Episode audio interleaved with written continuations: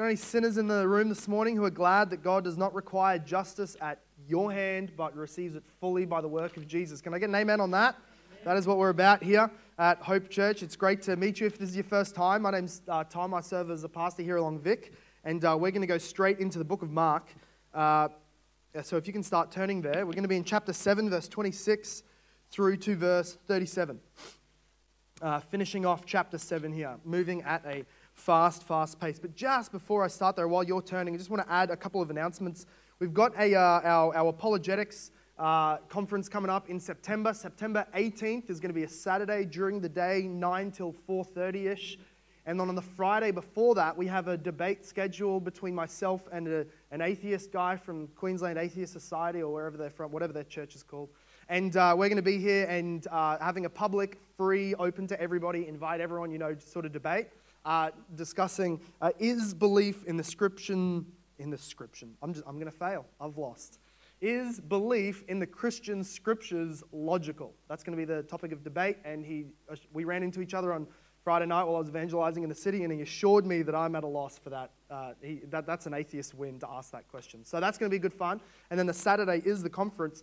And I can just uh, very happily announce that we've, we've uh, uh, attained a sponsor, a very proud sponsor in Ligonier Ministries, who has decided to put their hand out and offer us a, uh, a, good uh, handful of sponsorship towards us. More details will come in the future, but they're going to be sponsoring uh, part of our conference, which is amazing and thankful, and we bless the Lord for that. If you don't know Ligonier Ministries, go and download the app. It's, it's spelt like it sounds if you can send it out, Ligonier, and it's uh, the teaching fellowship of the late R.C. Sproul, who I know many people in this room have been extremely blessed by.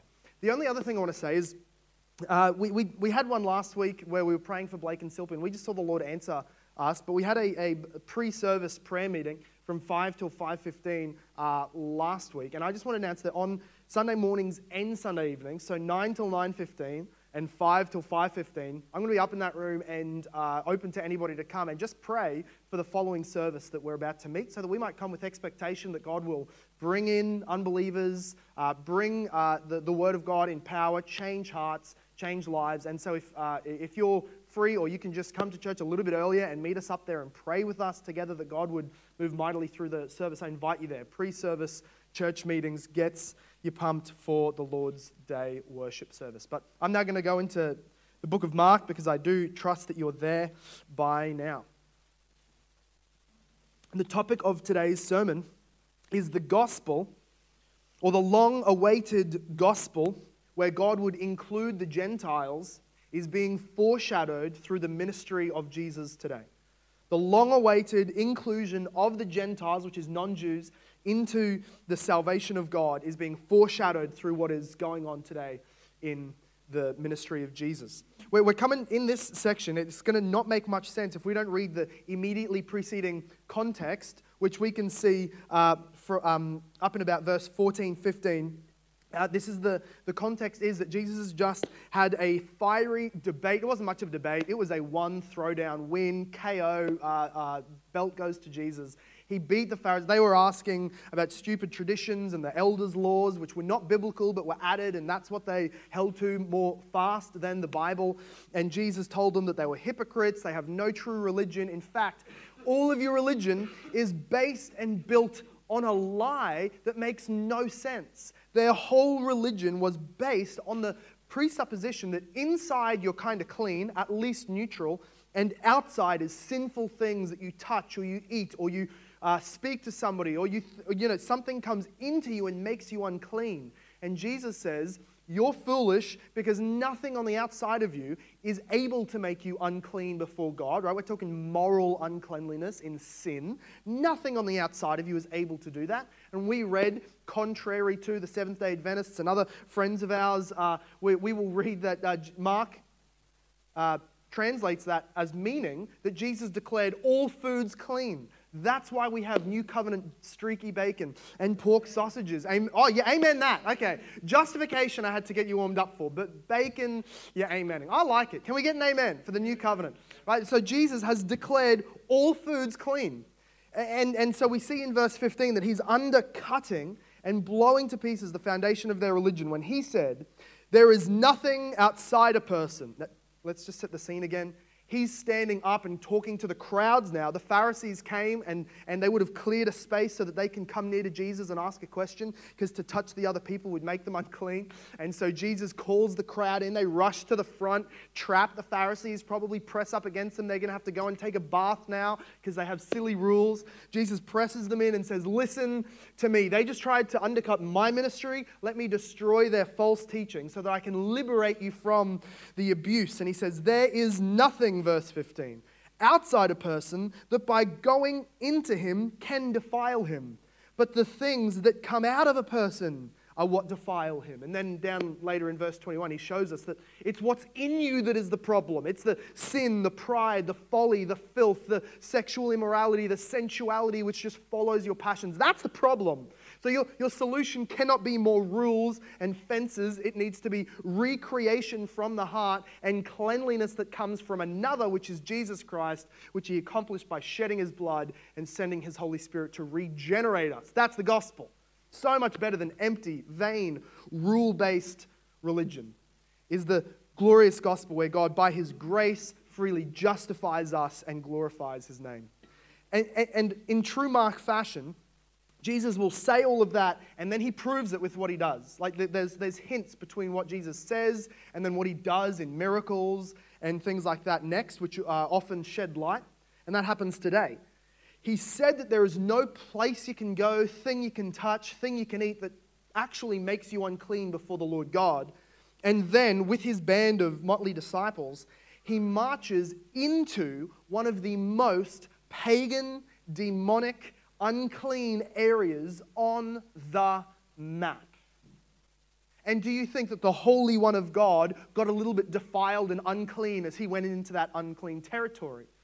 Of course not. He's showing by his actions what he just preached loud and clear. And, and this is important because it's precisely because he's uh, trying to train his disciples to think like him that he goes into this area. So we see this in the Gospels. He'll, he'll teach the public, and then he'll take his disciples aside and really drill into them the lesson and the meaning of the parable. And they were privy to secrets and mysteries which the rest of the people would not yet hear.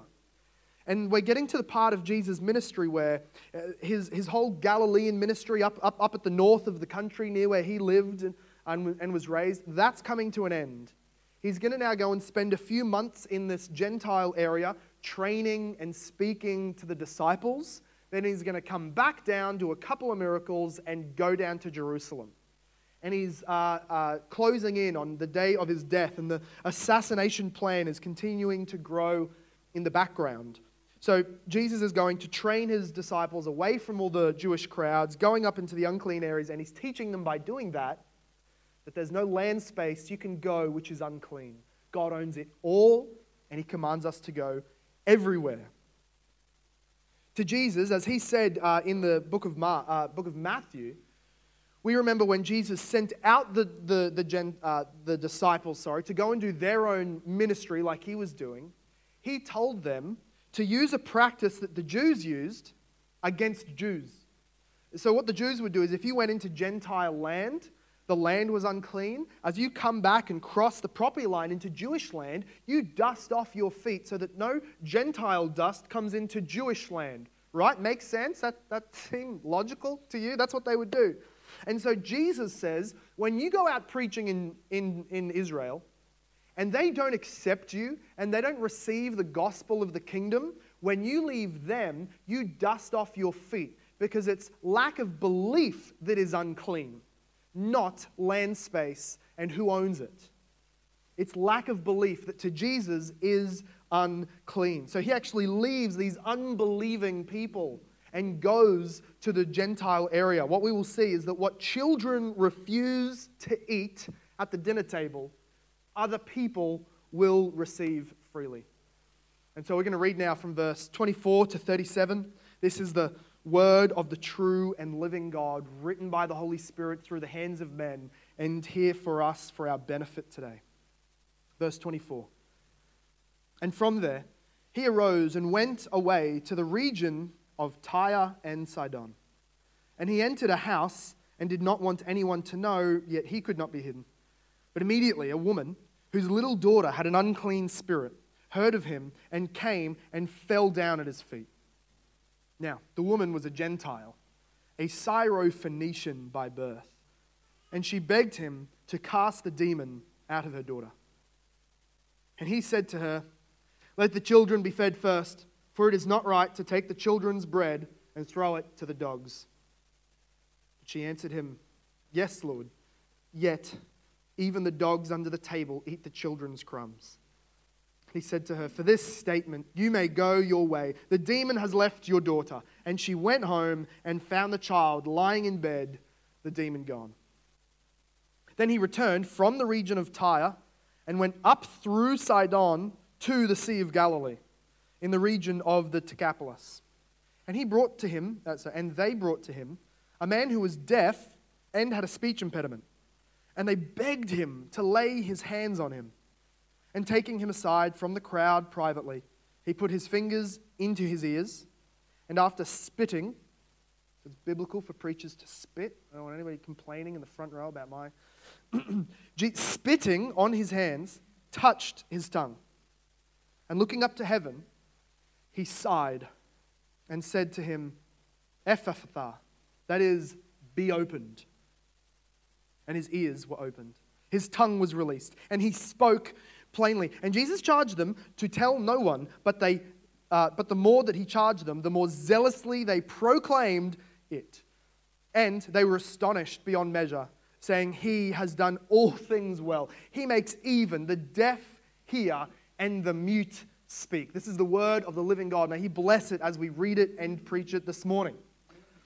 Well, this is a, an amazing story because we see some very unkosher activity going on by Jesus, some very offensive language used, and some, uh, if you're a Jew especially reading this, or a disciple walking with Jesus, everything that happens is shocking and unbelievably unreligious. It's sacrilegious what Jesus is doing, according to the, uh, the, the habits of the day. Well, I want to go up and meet this woman, this Syrophoenician woman who is a Gentile. We're going to see her place, her plight, and her plea and then we'll see what Jesus does to her and this, uh, uh, this deaf and mute man. Up in verse 24, as we said, Tyre and Sidon are filthy, demonic, pagan places. Not simply because there's such thing as a, as a more unclean area, but because of the practices and the, the false religion and pagan worship that had become so famous there even in this unclean area, there, it was, it's obvious that as Jesus went, the news had spread of this Jewish healer. And even though he tried to be hidden so that he could dis, uh, train up the disciples, it wasn't possible. People heard and flocked to him. But this area that they're in, in, Tyre, in Tyre and Sidon, has long been of Israel, all throughout the Old Testament, is a, is a long known, formidable enemy of Israel. It was one of the most powerful uh, uh, uh, cities. It was, a, Tyre was a port city. It had great import. It was ama- known for its amazing uh, building and woodwork uh, in, the Old, uh, in the Old Testament times. It was a force to be reckoned with, and they were actually the areas, it was Tyre that introduced for the first time Baal worship which, if you know your Old Testament, was one of the plights on the Israel people, the continual God they would go back to and commit adultery on Yahweh, the prophets would say, Baal worship was introduced to Israel by Tyre. So this is an enemy of the Israelite people through and through. But the Holy One goes there and is not defiled. He walks there with his band of disciples. They were very sketchy about this whole deal. They didn't understand that it was okay to go and do this, but deeper and deeper, Christ's sermon was being driven into their hearts. it says in verse uh, uh, 25 that immediately a woman whose little daughter had an unclean spirit heard of him and came and fell down at his feet. Now, here's the problem. There's a great problem in, in, of course, her whole situation. Her plight is that her daughter, and the, the word here is little daughter, like a young daughter, toddler to, you know, not yet in, in primary school, small daughter, had an unclean, demonic spirit. And you have to understand that the, just hearing this implies certain things. Because we remember back uh, earlier in Mark, there was a guy who was sitting in the synagogue listening, and he had a demon, but nobody knew until he started convulsing and yelling at Jesus. well, we've got a, a demon here who, who, who has not come into contact with Jesus and yet is manifesting in such a way that they know she has an unclean spirit. And it's the kind of unclean spirit that even a pagan, demon worshipping person is able to say, This is gross. Like, I'm filthy, but that's pretty dirty. Like, even for me, for my pagan standards, this is an unclean spirit. So, so we know that this is a disrupting, harmful, probably violent spirit that is in this little daughter. What else we need to realize is this young girl does not have a demon because of her own pagan worshipping practice. God has not handed this young girl over to the desires of her heart and the, the worship that she's been practicing, you know, ere long. No, no, no. This daughter has a demon because her family engages in this sort of practice. It, would be on the guilt and the conscience of the mother that her daughter has uh, an unclean demon because of what she was taking her family to do. And there was all sorts of twisted, family based, children in, involved uh, uh, sacrifices or, or cultic religious practices that, that happened up in Tyre. There's no doubt, though, that the reason this girl has a demon is because of the religion of the parents. It's also likely we can conclude that the, the father is either dead or deserted because he's not here he hasn't come running uh, to, to the Messiah. It's likely that she's left the child with somebody or with nobody at home. If she's coming to Jesus, she, we can conclude that she's tried all of their usual ways. They had practices to try and get rid of harmful, dark spirits back in the other religions. So she's at her wits' end. Her daughter. Can you imagine a small, beautiful daughter ravaged by a demon? And she's at home She's stuck there and she hears, she just hears the news. She's wondering, why is everybody running out of the streets? Where's everybody going? And somebody utters the name Jesus that she's probably heard of as the Jewish guy down in the land of Israel. But she can't get there. She can't go. She's got a demon possessed daughter. But now he's come here. This Jesus is nearby. She is desperate and she immediately runs. And, and we can conclude, as says in a few verses, that there are crowds already. And, and we can take from the book of Matthew that, that she starts, uh, she's, actually following them for a while because the disciples, in all of their tenderheartedness, turn to Jesus and say, Can you please shut this woman up? Send her away. She's screaming about a demon possessed kid. Come on, come on. We're doing ministry here. Right, that's, that's still the disciples. That's where they're at. And so obviously she's, she's been calling out for a while to the point that she annoys the disciples. She's at the back of the crowd, maybe, and eventually she breaks through and falls down at Jesus' feet. That's this woman's situation. And even worse is the fact, as we've said, she's not a Jew, meaning that she's not covenantally bound to the people of God, the worship of God, the words of God, and the blessings of God. She's not covenantally bound. She has no promises to Tyre that she, as a Syrophoenician woman, that she can call on and say, God, you promised in your word to me. No, she has no, no, no covenantal hope here. It says that she's a Syrophoenician, which means she lives in like the country of Syria and in the area of Phoenicia, uh, and, whose capitals were Tyre and Sidon. Terribly unclean places, terribly spiritually dark places. And you see her desperate, desperate plea. She says, immediately she comes and she throws herself down at his feet and she begged him, verse 26 says, to cast the demon out of her daughter. She is desperate at this point. In falling to the ground means that she's showing reverence, or at least a, a, she's coming from a point of complete respect to Jesus. She calls him Lord in this section. In Matthew's gospel, we see that she comes forward and she actually calls him Son of David, Lord, have mercy on me.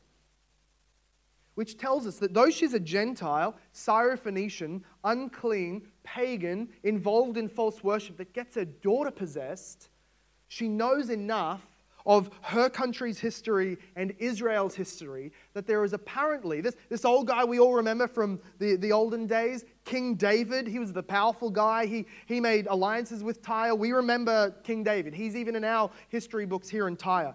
He was promised by their God that he would have a descendant to sit on the throne and rule the world. And apparently, that descendant would have this, uh, this divine power, and we're waiting for that. And, and so she's coming with some kind of knowledge of the, of the Jewish hope, and she says, Son of David, one who comes with power and authority and government on your shoulders, son of David. Where is this faith coming from? We don't know how much she's been taught. We don't know what she's been hearing from the crowds, but she believes with reverence and respect and desperation Son of David, have mercy on me. She's not crying out for something she thinks she deserves. She doesn't demand something that she wants. She begs for something she knows she has no place asking for. Son of David, Lord, have mercy on me. She begs. So she must also trust that he's a healer. So that, that's this woman. The place she lives, the plight she's in, and the plea that she is making to the Lord. And now we see her Lord.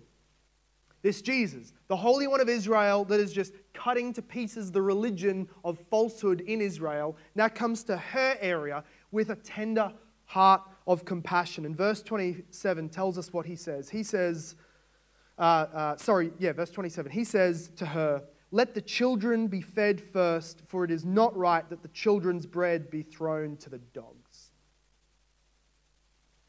That's our tender Jesus.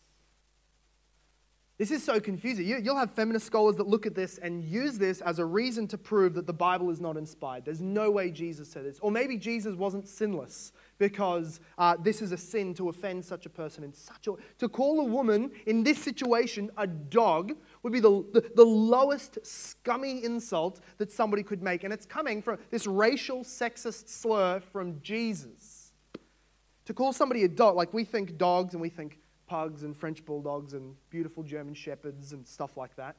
Uh, not so, right? Right. If you've been on a mission trip, maybe India, maybe Myanmar, maybe Thailand, it's those sorts of dogs, the street dogs that only the most tender-hearted, naive girls on the mission trip want to go up and pat to the risk of, of rabies, and you're not, you're not coming back to Australia. You pat those, you're quarantined.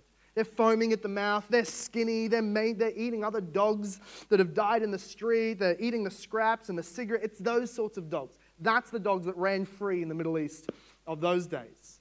And to call somebody that was the most, and the reason the Jews called the Gentiles that was because they were scavenger people.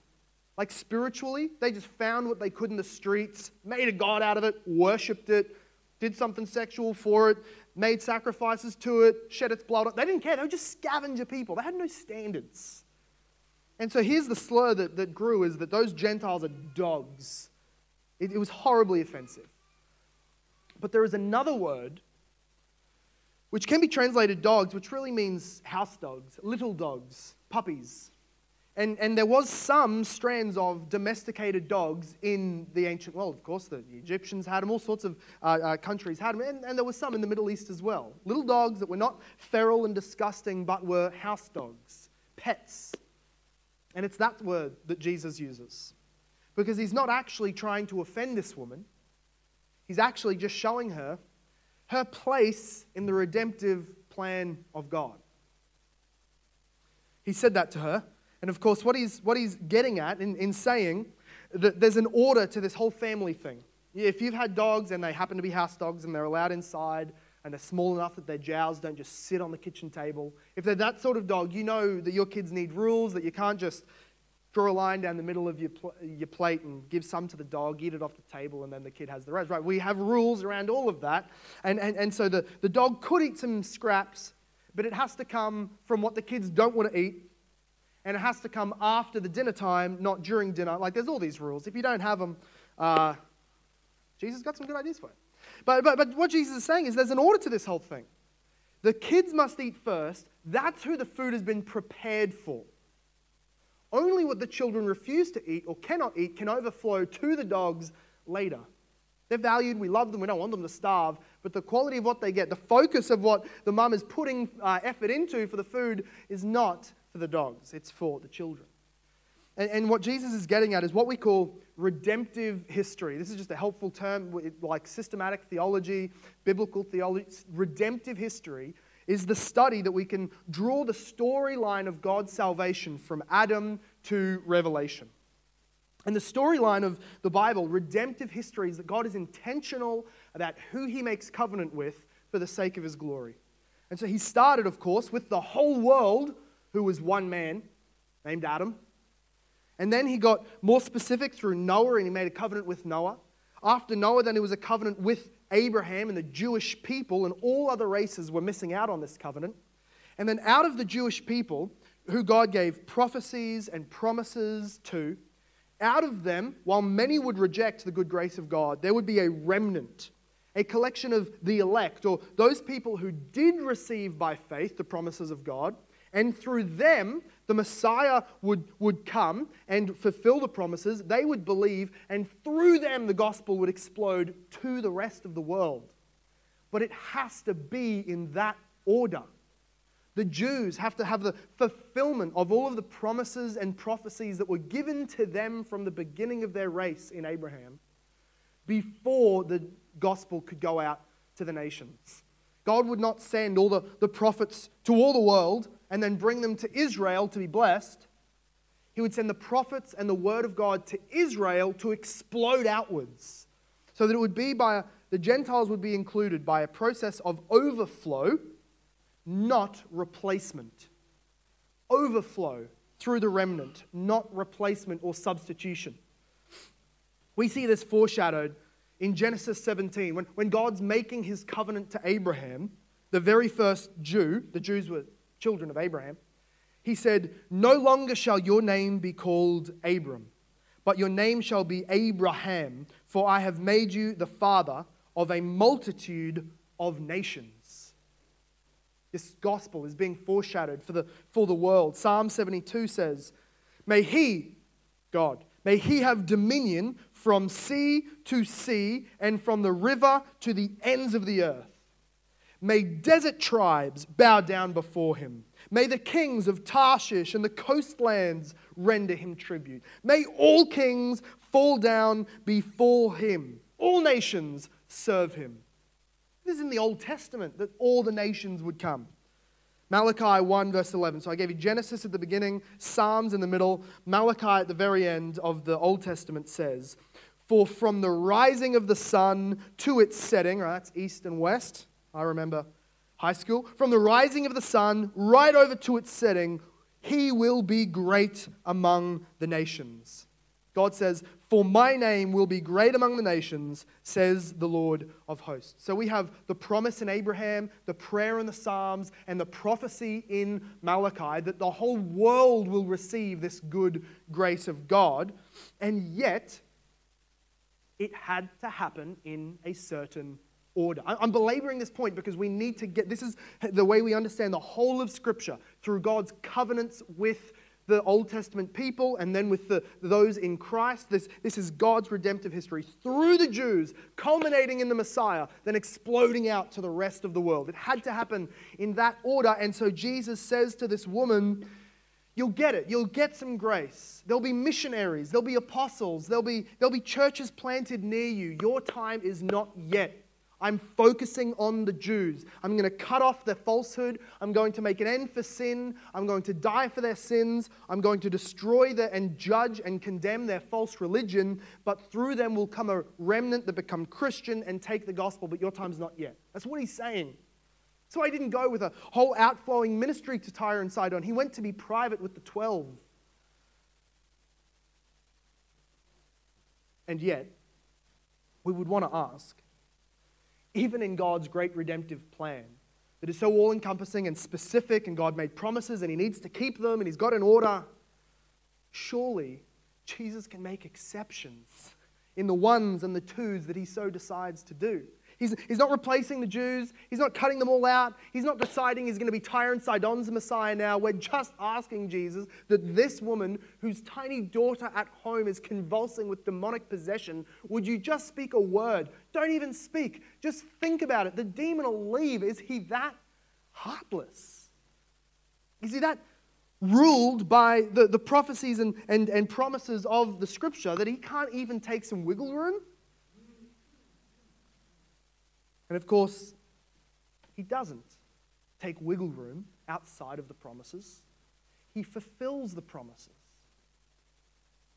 He's happy to pour out some grace, to, to take a cup of the dam, the, the water that is in the dam, and sprinkle it on those who are thirsty. He's happy to do that before the t- allotted time that the dam would break and it pour out to them. He's happy to do it because all throughout the Old Testament, God has been doing this. Jesus has been doing this in his ministry. He's pointing to the fact that this is a good thing to do. So we can even see back in, uh, back in verse, uh, chapter, uh, sorry, chapter 4 of Luke, when Jesus went and he, pro- he, he read Isaiah's prophecy and he said, Today this prophecy is fulfilled in your hearing. And the people heard him and were offended. And then Jesus started saying to them, You're offended that a prophet has come to the children. I'm going to start taking it to the dogs. And he says to them, Remember in the Old Testament when this happened? A prophet tried to speak to the children and they didn't listen. What happened? Jesus says in Luke chapter 4, I tell you, there were many widows in Israel in the days of Elijah. Right? They were in famine, they were in war. It was a terrible time. There was many, many widows, lots of fatherless households in Israel, God's covenant people in the days of the prophet Elijah who did miracles. But how many of those did Elijah go to, resurrect their son, and give them magical, miraculous amounts of food in their pantry?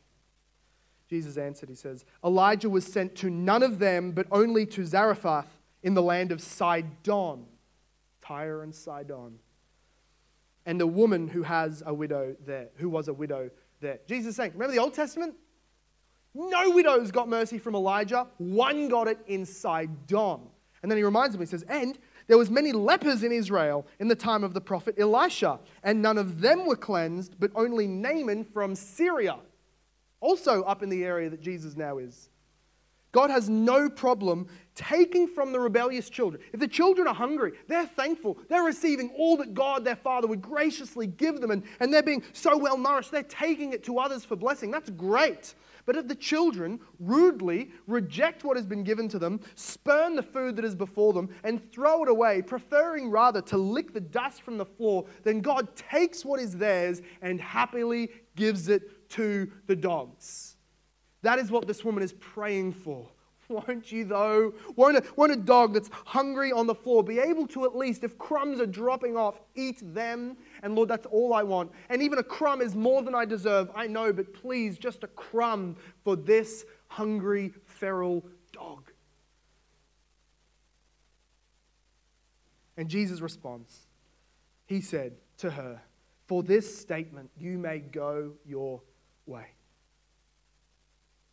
Jesus was foreshadowing this, this outgoing of the gospel, as the prophets of old were foreshadowing the outgoing of the gospel. In response to rebellious children, the dogs would be fed. He's foreshadowing that even now. Before the Great Commission is given, before the Holy Spirit falls and they start preaching and missionaries are going up to Syria. In fact, that's where the Apostle Paul will be sent out from. Maybe, she's there at that. Maybe her young daughter is now old and she's there praying with the Apostle Paul and Barnabas. We don't know. But what we know is that before that time comes, Jesus is mercifully foreshadowing and giving grace to this woman. And Mark wants us to know that. Mark wants us to see it. So he told her, Go your way, your daughter is healed, the demon has left your daughter, verse 29. And she went home. She had faith. She didn't need to see it, she didn't demand that Jesus come back with her so that if it doesn't work, you're still right there. She believed. She was begging for mercy, aware of her own need and sinfulness, and happy to trust the word of Jesus Christ. This kind of thing is the thing that rebukes the faith, or the so called faith of the Jews. Because a similar situation has happened before where, where the centurion uh, comes to Jesus. The Gentile centurion says, I've got a sick boy at home. If you can just speak a word, you don't need to come, just say something, he'll be healed, I'll go home. And Jesus says at that instant, Wow, faith like this I've never seen in all of Israel. You want to touch me, you need to take me somewhere, you need to take me with you. But this guy believes on a word I can heal, and this woman does too. And it's actually when, when Jesus is um, uh, healing that man, that man's son, back in uh, Matthew chapter 8, he, he uses that as a sermon point and he says, I tell you, he's speaking to the Jews. He's still down in Galilee at this point. He says, I tell you, many will come from east and from west and recline at the table with Abraham, Isaac, and Jacob in the kingdom of heaven, while the sons of the kingdom will be thrown into outer darkness. Do you see this repeated theme? The children must receive, and if they do not, they will not stop the plan of the Father. Those from the east and west, as Malachi prophesied, will come into the house and sit at those empty seats that the children have left. God's purpose of grace to go through the remnant of the Jews and explode through the gospel preaching Great Commission was not going to be stopped by faithless children. And we see another example of this in the very next miracle, which we'll cover in a little bit of pace. So there is Jesus. He's healed this woman, this unclean woman that the disciples would have been so confused at. And then next he goes so, so he does a, a, big walking trip that would have taken him a few months. He goes up to Sidon, another city, and, and sort of horseshoes right around down to the other side of the Sea of Galilee from, uh, from Galilee, over the other side of the lake to the uh, uh, Gentile area called the Decapolis, the, the place of 10 cities, that means. So he goes to that area, and there he pours out miraculous grace in very symbolic ways.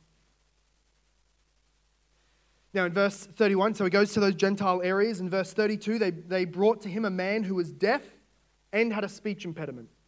And they begged him to lay his hands on him. Probably what has happened is this young, this man had become deaf when he was very young, so that the deafness caused the speech impediment. He, he doesn't know what he sounds like. His speech becomes slurred and confused and difficult to understand to the point that they would even just call him mute. He can't speak. It's not understandable. He is that deaf. Verse 33 says, Jesus takes him aside from the crowd privately. So there's a crowd now. A crowd is a mass. It doesn't matter where he is. What Jesus does is he does very intentional things to communicate to a man, before sign language had come around, to communicate to a man what he was about to do.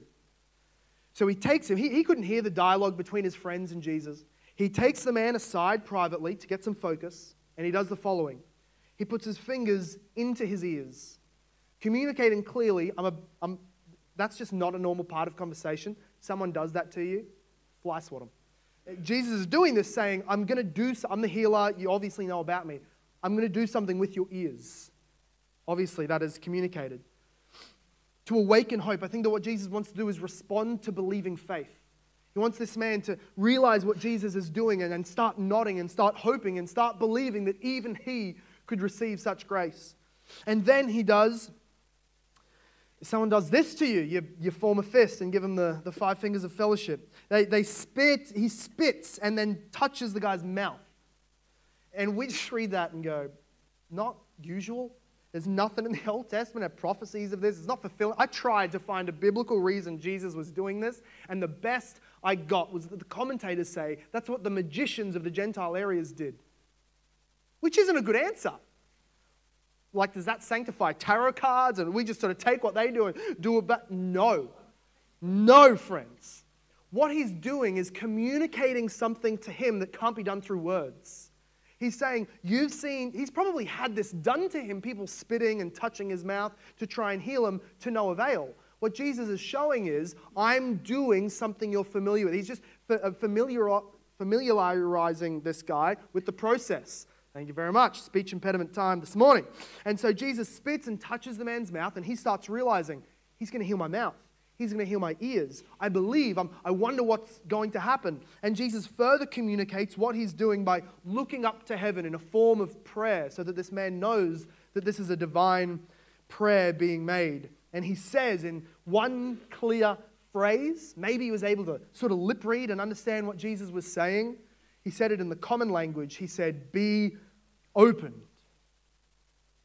Verse 35, his ears were opened so he could hear now the chirping of the birds, the running of the water, the rustling of the leaves, the, the bustling of the crowd. He heard it again. What a day of fresh relief. And then maybe he didn't even realize it, but he just, it, he just said something because of how beautiful it was. Says, wow, I'm, and then realizes that his mouth is also open. It says his tongue was released and he spoke plainly. So that this is not just undoing uh, uh, biological pathologies, but, but even his mental side of his brain that had stopped learning how to speak, that had forgotten how to pronounce, it's all working again. And he's proclaiming, maybe in sighs and tears, the wonderful works of this Messiah, Jesus. He's amazed, and the people around him are amazed. And then verse 36 so that, so that the crowds wouldn't become extremely enormous and unmanageable like Jesus has been doing already, he says, verse 36, he charged them not to tell anyone. But this man with a newly working mouth, with ears that have not heard in a long time, he didn't hear that command. He could not help but speak what had happened to him. And it says that the more that he charged them, do not speak, the more zealously they proclaimed. Oh, he wasn't listening to the words, he could just hear. Oh, Jesus is saying something. I can hear, he healed me. Don't tell anyone. I heard that too. This guy's a healer. Everybody come and receive grace. I think it, it's a little bit comical, but he's, he's going out. And what we need to see here is a picture of Gentiles being saved, not just physically healed, but spiritually saved as a people group. Jesus is foreshadowing something that would have been so familiar to the Jews. If you have a Bible with you, you can go to Psalm 135. One of the one of the ways that God would foreshadow this long awaited hope of the gospel of grace going to the Gentiles was that he would deride and, and proclaim the utter folly and sinfulness of other idols and he would show himself as the God to be reckoned with, show that these other gods are useless. How many prayers have they answered for you? How many blessings have they bestowed upon you? They cost you the life of your children because you sacrificed them. I remember being in Myanmar and asking a bunch of guys, probably less gracious than I should have been, all these same questions. Just ask how many, how many returns on investment, your little idol gods that you made in the shrine over there, how many times they've answered a prayer, how many friends they've healed, how many times they've helped a, a need that you have put down a bottle of water in front of them and I said, I think this water bottle's done more for you in your life. It at least carries water and makes you not so thirsty. Why don't you worship it right now? Bow down. There it is. And the folly of it all starts cracking through their head. Why do we bow down to these things? Unhelpful, blind, mute, deaf gods. Psalm 135 is just such a text. God says, The idols of the nations are silver and gold the work of human hands. They have mouths that have been chiseled and forged, but do not speak. They have eyes that have been painted on, but do not see. They have ears, but do not hear. Nor is there any breath in their mouths.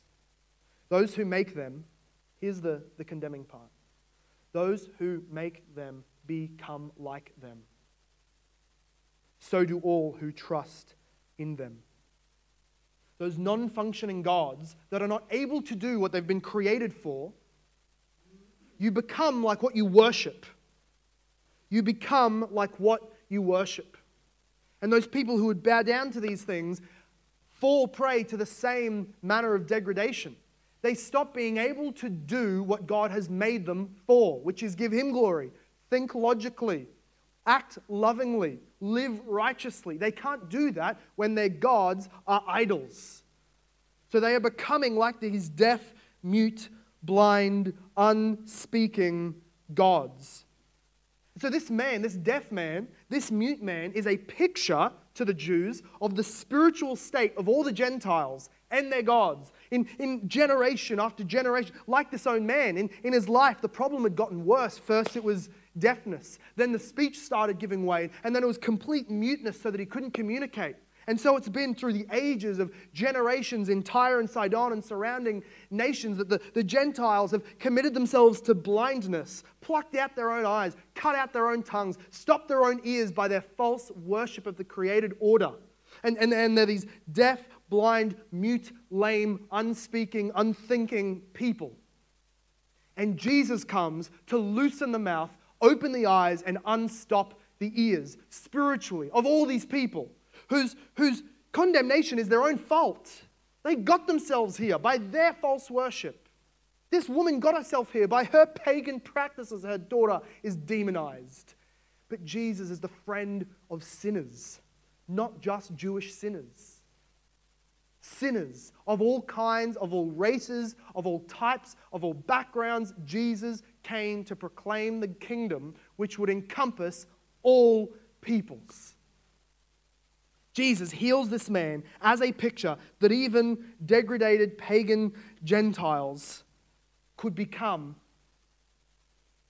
remade in the image of God. A picture of what the gospel promises to the idolatry enslaved, demon oppressed pagan Gentiles is liberation through Jesus out of bondage to muteness and deafness which also foreshadows the, end, uh, the next few verses in Psalm 135, which the very next verses are proclaim, bless the Lord, bless the Lord, praise the Lord, praise the Lord, bless the Lord, bless the Lord. That's, that's six times in Psalm 135, right after the muteness and the deafness that the Jews are commanded, but you trust the Lord. You bless the Lord. You now start resounding his praise. We're not made mute, we're made to be singers and glorious of the Lord God who sends his Messiah to us. And that's what happens here in verse 36 and 37.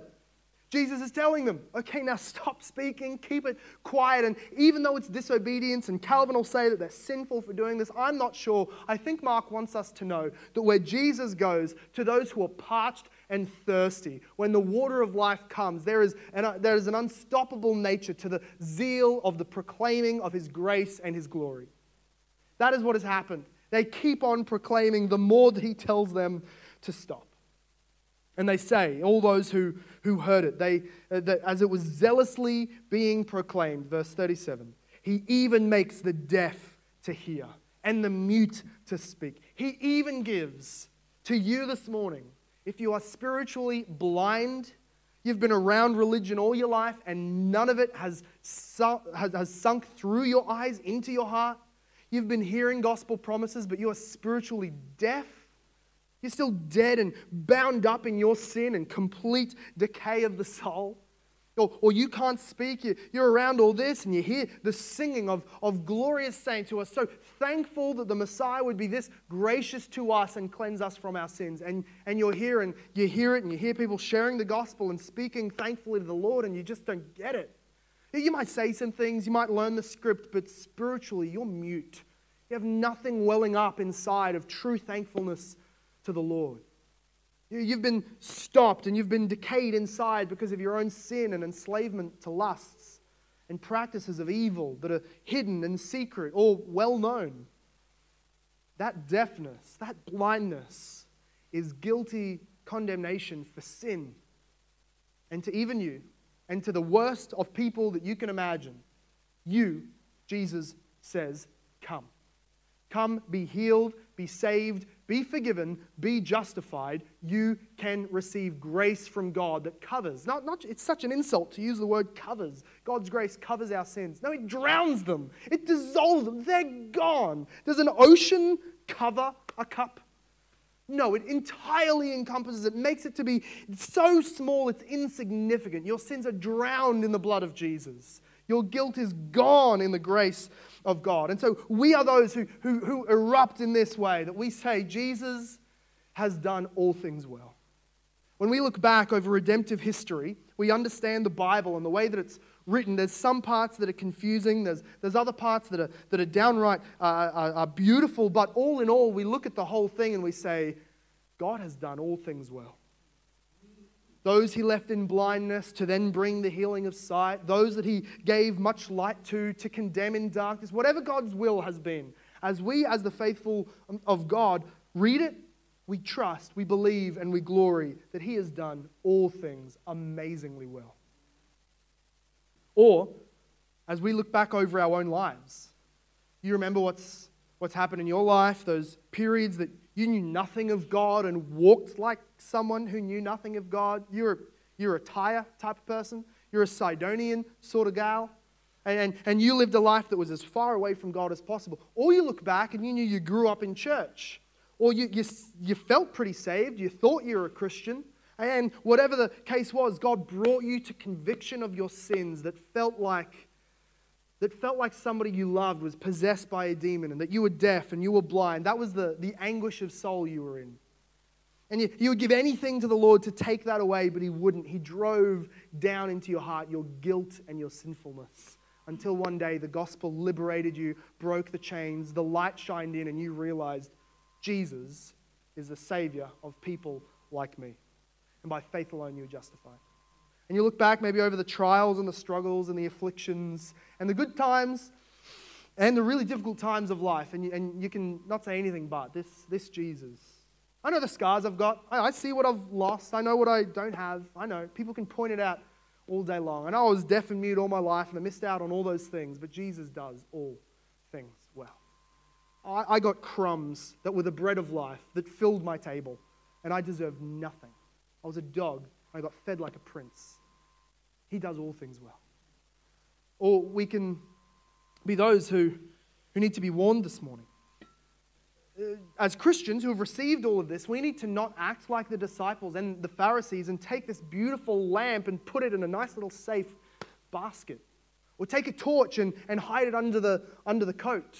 This gospel of Jesus that is for all people, right? I don't think we've got any Jews here this morning, full blooded Israelites among us, and yet every one of us have, have drunk of this well of salvation because of the Gentile hope that is in the Bible. And we need to not be those that, that simply acknowledge that, but act like Jesus and take it to the highways and the byways, and the most lost person you know is in, in the reach of God by a word. By one click, one, one speaking of his word from heaven, one desire of his heart, and that person can be saved, whoever they are. We don't hold the gospel back from our enemies, from those family members we've just tried with already, from the, the, the co workers that are no, not friendly to us whatsoever. And we know what response we'll get. We keep taking the gospel to the lost because God has ordained that anyone can come and everyone must come. But of course, this morning there, there will be some who simply need to hear the, the call to come to Jesus yet again. Because the great tragedy is that you hear of all of God's overflowing grace in Christ, but it's, it's falling on blind eyes, deaf ears, and dead hearts. You need to know that God is gracious to any, that His grace does run out. There, there, is a, there is a point at death when all second, third, trillions of chances you've got to respond to the gospel expire. And, and the words of Paul is that today is the day of salvation. Today, the food is spread like a banquet feast out on the table, and you're all at the table and you're being commanded eat, enjoy, take your fill, be satisfied. It's free. But in response to rejection and refusal, time after time, condemnation comes. Blindness builds up, callousness of heart. You never hear the gospel and leave unchanged. It's either callousing you, making you, making you despise it more, backing you away from the table every time you see it spread, or you're coming closer and God is saving you. So I'm, I'm going to pray now over us that we would delight in and love this gospel of God's grace to all people, foreshadowed through Mark. But also that those who are here among us and not believing, maybe other people think you do, maybe you're certain of where you're at. I'm going to pray that you would believe and be saved today, that God is gracious enough for all of us. Let's pray.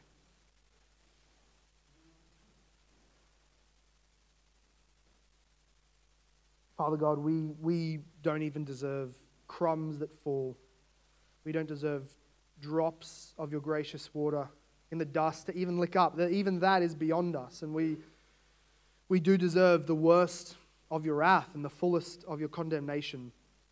God, we thank you that even though we have no right to demand, we have received a covenant in Jesus that we can rest on and believe and trust, that you have made promises, that any vile sinner that comes, regardless of racial, religious, sinful background, we can come and receive full grace despite what we do in Jesus Christ by faith alone. I pray, Lord, that we would trust that. We would not seek now again to load up good works so that you can continue to love us, but that we would rest in your grace that found us naked, poor, and hungry, and clothed us, and fed us, and raised us in grace. But God, I also pray that those who would be here today and have, a, have a, an abiding sense and a, and a building sense of their sin and realizing that they are guilty before a holy God and that if there is any righteousness in you, God, you will, you will destroy them and you will judge them You'll not let them into heaven. You'll not bring them into the covenant of love and blessing. But Lord, we thank you that you, you are just. But by your justice, you pour your wrath on Jesus, and therefore able to righteously, justly receive sinners who have faith. Please, Lord, give faith to the heart, give hope and belief to the hopeless cases that they can believe, even me. Even I can be saved by trusting. Lord, please bring them to yourself. Save them in Jesus and glorify your name. And everybody said, Amen.